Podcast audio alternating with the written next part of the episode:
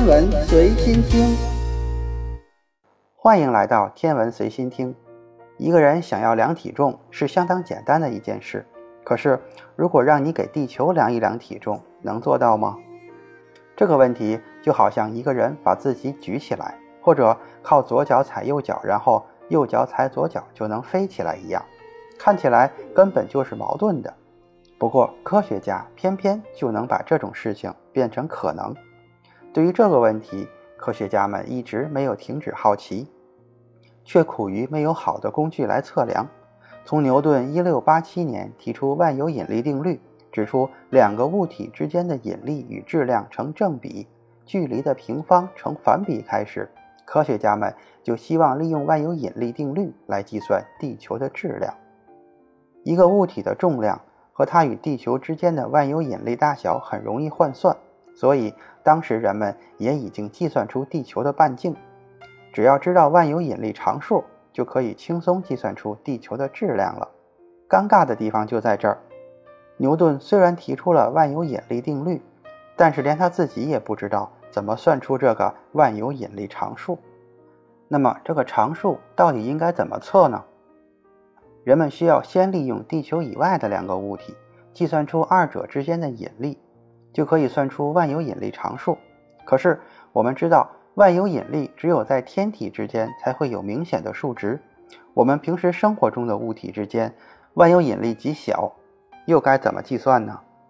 在牛顿之后大约一百年，终于又有了一位科学家，他的名字叫做卡文迪许。卡文迪许二十四岁毕业于剑桥大学，二十九岁就入选了英国皇家学会。可以说是少年英才。不仅如此，他还是个全才。化学元素周期表中第一个元素氢就是由他发现的，而空气中的氮气约占五分之四，氧气约占五分之一的比例也是他发现的。而在他死后，麦克斯韦整理他的文稿时，也发现他在电学方面有很大的成就。所以，我们回到刚开始的问题。如何计算出万有引力常数？卡文迪许不信这个邪，他偏要用人类世界的小物体来计算出万有引力。于是他学习了约翰·米切尔研究电磁学的装置，设计了著名的扭秤实验。首先，他将两个大小不同的球固定在两根杆上，其中大球和杆固定在下边，小球和杆由一根细丝悬挂起来。当两对球和杆以一定的角度错开并接近时，就会在万有引力的作用下发生微小的靠近，带来角度的变化。这个角度的变化就是测量万有引力的关键。学过物理的朋友都知道，只要知道一个物体的扭转系数以及扭动的幅度，就可以计算出扭力的大小。在扭秤实验中，这个力就是万有引力。那么，这个角度是怎么计算的？毕竟万有引力太小了，扭转的幅度用肉眼完全看不见。卡文迪许就在路边孩子的身上受到了启发。他看见几个小孩在路上玩镜子，马上想到了自己的实验，找到了突破瓶颈的方法。对，使用光。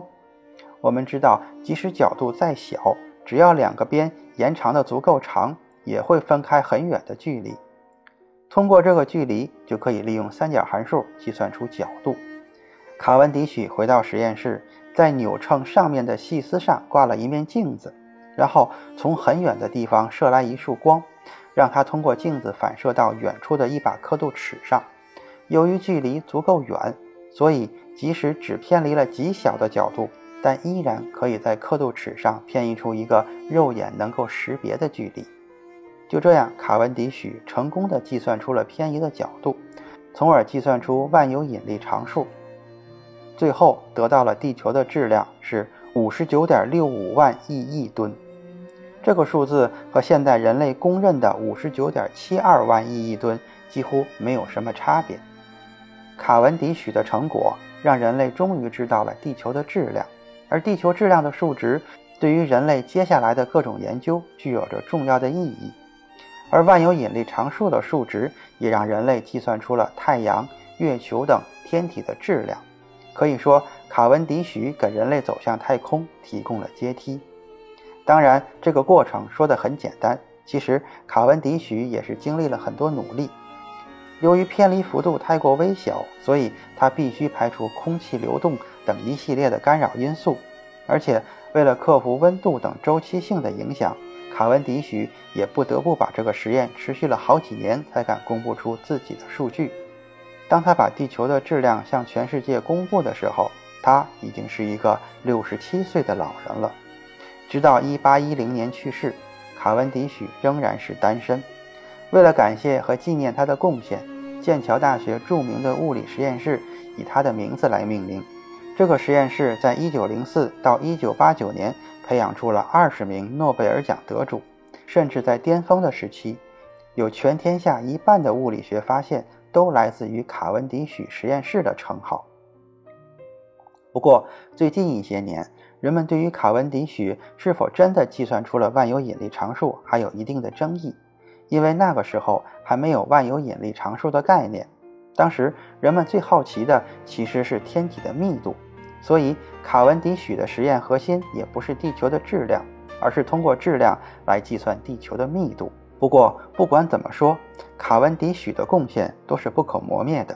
如果没有他对于地球质量的计算，不知道人类的许多科学理论还要等多久才能被发现。